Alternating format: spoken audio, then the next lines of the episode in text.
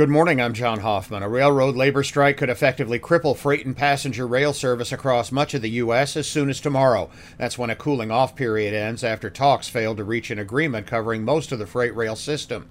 The unions say workers are overworked, underpaid, and forced to work large amounts of overtime amid the overall shortage of labor in the economy. Amtrak, which uses freight rail tracks for much of its service, has already canceled many trains scheduled to run tomorrow in anticipation of a strike. The Republican-controlled state legislature in West Virginia passed a bill Tuesday imposing a near-total abortion ban in that state. The bill includes narrow exceptions for rape, incest, or danger to the life of the woman. The governor has previously signed other abortion restrictions and is expected to sign this one.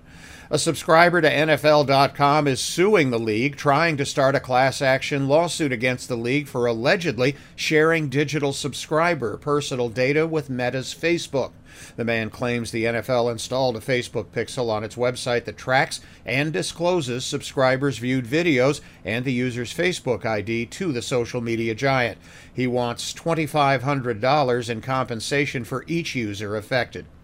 The Indianapolis Colts hope linebacker Shaquille Leonard will play at full strength this week at Jacksonville. Leonard missed week one in Houston, recovering from a back problem.